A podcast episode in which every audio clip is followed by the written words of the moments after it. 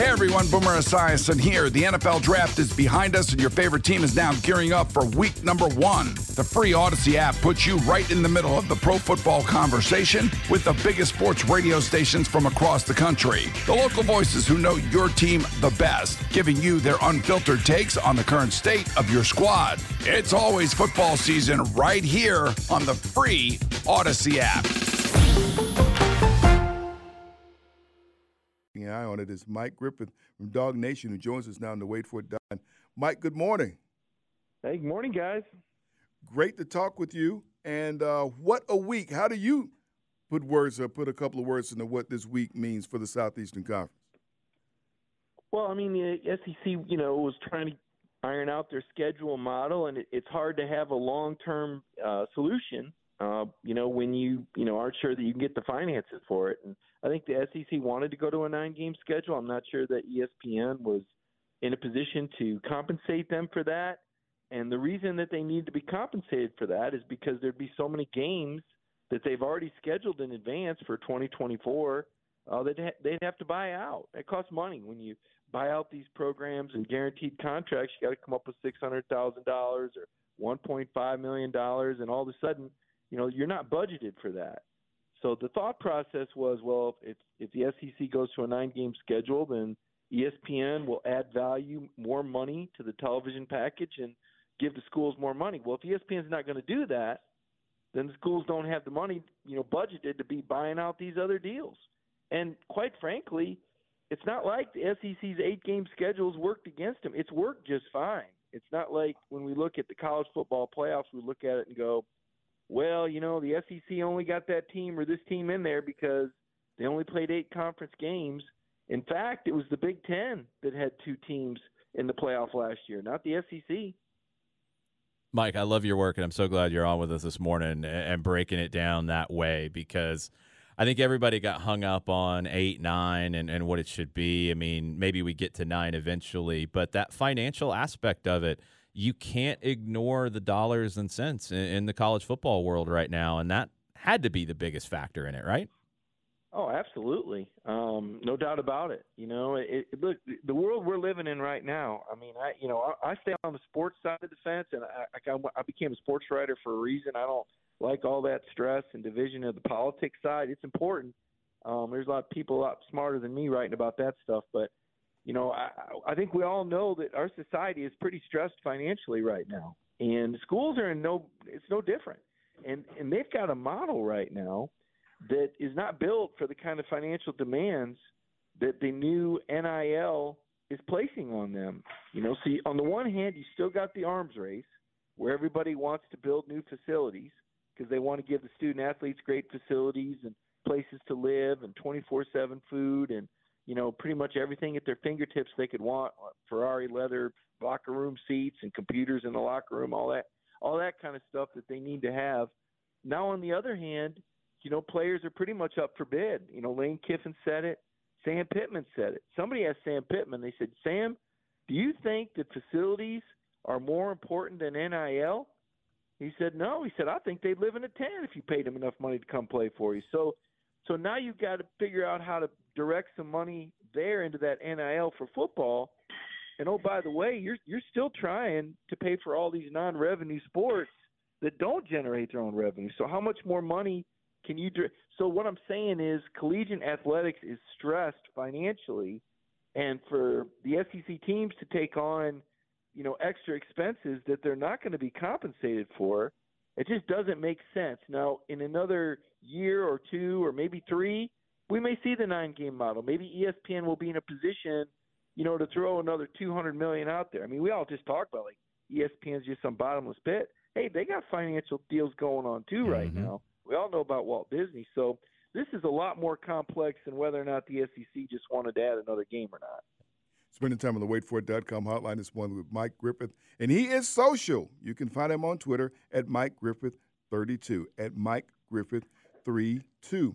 That being said, uh, going forward, uh, you know, we, because all this is geared toward the playoff when you talk about college football, and the SEC has been there. And I think if other conferences are complaining about it, the biggest thing that they can do is beat the SEC school when they get to get to them in the playoffs. And let's see if that can happen this year. Probably not likely. Uh, so that, I think that's the other thing you, you see about as long as that's happening. People say, well, this will help the SEC. Obviously, when you expand your field, you're going to be able to get more teams and more opportunities uh, to play for the championship. And, and, and you go, you're going to, rightfully so, you're going to get more of the share of that cash. Well, yeah, and you know some of these other conferences. You know, I was looking at the Big Ten. You know, and, and here's what they don't take into account. So you could say, well, maybe the SEC only plays eight conference games, but that SEC championship game is incredibly, incredibly challenging. It's almost like another playoff game. It has been. Right? Yeah, absolutely. I saw a really good two-loss Georgia team get left out of the playoffs in 2018. Right? I looked at the Big Ten though.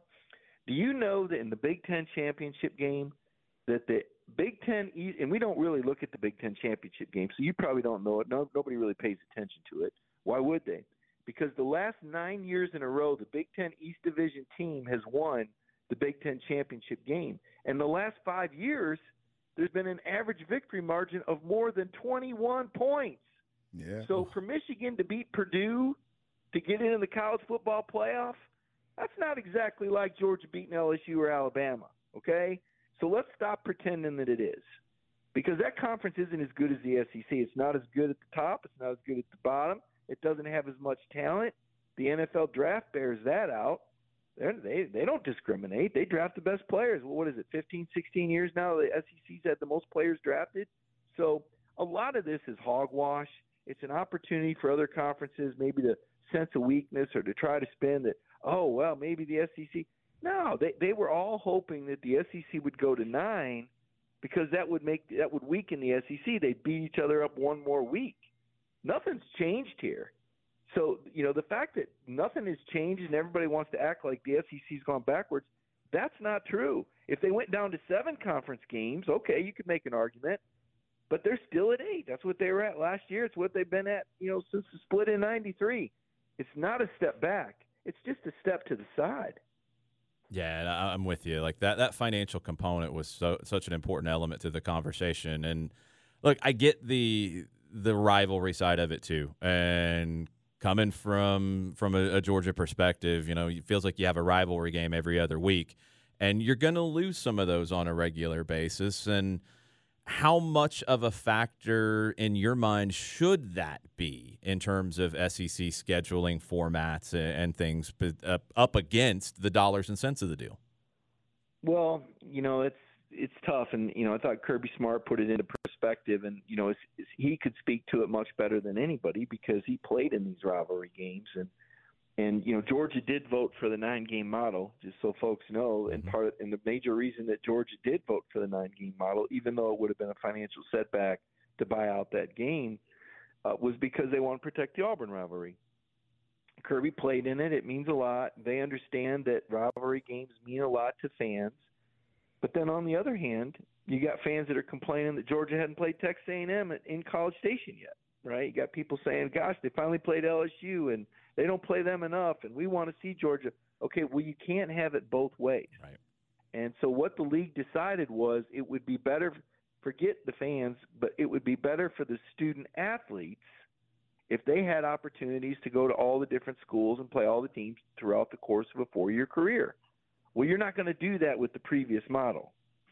So they came up with the 3 6, which is three permanent opponents and six rotating, if there was a nine game schedule, or the 1 7, which is one permanent and seven rotating, if it's an eight game schedule. Well, if there's only going to be one, it's going to be Florida. Okay, Georgia and Florida work together. And and that's what puts Auburn on the outs. Now, what Kirby says is this doesn't matter. Kirby says, guys, it doesn't matter. You're going to play everybody every two years anyway. Mm-hmm. It's not like Auburn's going away forever. You're just you're just you may not play them every year uh, with the one seven model, but you're going to play them every other year. But you know what? You're also going to play Alabama every other year. You're going to play Texas every other year. You're going to play Oklahoma every other year. So I think there's more value to that model, even though you're giving up an annual opponent. I mean, I, I look at Alabama as the team that's that's really got to struggle with it. They're not going to get to play Tennessee every year. They got they got to pick. They're going to pick Auburn. I'm sure they'll pick Auburn, right? Right. And and Auburn, you know, they can say you know Auburn can act like they don't like it, but let's face it, Hugh Freeze said, you know, part of the reason Auburn didn't vote for the nine game schedule is if they got to play Alabama, Georgia every year, they've already got two losses. He didn't say that, but what he said Yeah. was, if we have two, what he said exactly was, if we have two good losses, I, I think that's a reference to Alabama and Georgia, and we lose another one, are you going to put us in the playoff? That's what he said. So, you know, that's part of the reason why Auburn didn't go with it. So, and, and Alabama didn't go with it. I believe Alabama didn't go with it because you know Saban was complaining about having to play LSU, Tennessee, and uh, and Auburn every year. Well, you know what? It's not like Auburn and Tennessee have been that doggone great lately. I can't even believe Nick Saban said that, but he did. So I think that's why he pulled out because he doesn't want to play. Ten- now he sees Tennessee's getting good, and I know it upsets Alabama fans when I say it because they all come after me on Twitter. But listen, Nick Saban was a proponent for a nine-game schedule forever, and it didn't change Yep. until somebody said you got to play LSU, Tennessee, and Auburn, and that's when Nick Saban became a proponent of the eight-game schedule. Wow. It only change and they were keeping certain games on your schedule. My thing is always like, you know, it, what does it do with these two new teams coming in uh, with, with Oklahoma and, and Texas? How do we work in? Who gets to play them? Who doesn't? I mean, we don't know, you know, uh, as far as you're going to stack everything up, it won't be east west uh, as far as it goes. How do you feel like that works in and what would be fair? I mean, because Yeah. I think that's what a lot of people would look at as far as these teams coming in to the conference. Well, I mean, obviously, I think Texas and Oklahoma will be one another's annual opponent. I know mm-hmm. A and M's not happy about that. Jimbo Fisher talked about that. If A and M had their druthers, they'd rather te- play Texas every year. But Texas is married to Oklahoma, right? That's that's going to be their annual rival. Now Texas will also play if they go to a three-six. Texas will also play A and M. That'd be another one, and I think Arkansas would be the other one because Arkansas and Texas have an old rivalry. As far as who Oklahoma would play, I got to believe they would play uh, Missouri as well as Texas, and you know I don't know who their third team would be. Uh, quite honestly, you know it seems like Arkansas would be a good fit since they're a, a joint, but I don't think that's the projection. So uh, I do think that the uh, abolition of the divisions, uh, even though I, I kind of like the East and West, um, you know I've, I've been covering the league since 1992, 93, so I kind of came in when that happened under Commissioner Kramer, and I think we all got warm and cozy and and got used to seeing the same teams. But then there's a lot of people complaining that oh well the West is you know so much better. Well, they weren't last year. You know, you look at the head to head, the East has actually gotten a little bit um, you know tougher in a couple of respects. But um, I suppose it's more fair now if you just have one big division and you take the top two teams and they're going to play in the, in the championship game. That's probably quote unquote more fair. And if you're rotating the teams around more, like we're talking about doing, that's probably more fair. But you are going to lose some of those traditional matchups. Uh, you're going to be out of your comfort zone a little bit. Um, you know, but this is big business now, and this is what's best for TV. This is what's best for ratings, and according to the league, this is what's best for the student athletes. With all the different realignments and, and things happening, and we haven't seen Texas and Oklahoma in the SEC just yet, but we're already starting to feel some of the effects. Do you think they come in and elevate the conference in the way that they were intended to? Well, that's a loaded question because the answer is yes, but the way they were intended to is value of the conference, not necessarily, you know, that they're these, you know, top notch elite going to take over the league programs. I mean, I think Texas, if I'm not mistaken, I want to say they've only won the Big 12 like three times in 27 years. I, I want to say that they've had three or four or more losses, like the last 10 years, except for maybe one year, the COVID year. So it's it's not like Texas has been doing a whole heck of a lot. They really haven't. They've they've been quite. They really they've been underachieving. It's a it's a sleeping giant of a program. Oh yeah. I'll Right. be interested to see if, if joining the SEC will awaken Texas because you talk about resources and, and NIL money and recruiting base and exposure and branding. I mean, Texas, you know, has everything in place to take over. They they don't have the. I don't know if they have the coach. They certainly don't seem to have the team right now. They couldn't even score an offensive touchdown.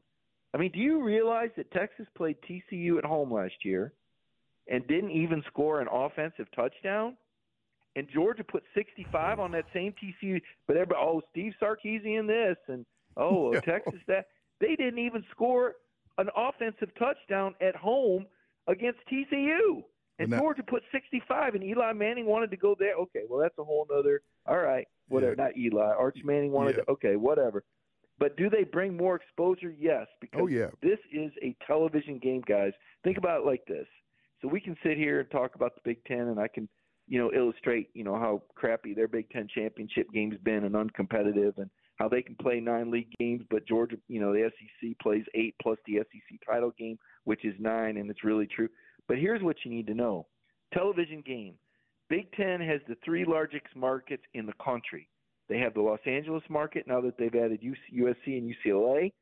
They've got the New York market with Rutgers Yeah. and the New York, New Jersey market right there, which is the you know one of the second, and then they got the Chicago market with North. And you can say, well, uh, those teams, but their their TVs are in those markets, and that is why the Big Ten television package has more value because their television package reaches more homes. Texas solidifies the number four television market, which is Dallas Fort Worth. So it adds televisions, it adds branding, and I think that adds value to the SEC. As long as they keep the Longstone steer, Longhorn steer away from the new UGA, uh, Yeah, they'll- please. they'll Oh, be okay, God. right? Right? Right? What a moment that was. Yeah, how about that? Uh, Mike, thanks so much for spending some time with us, man.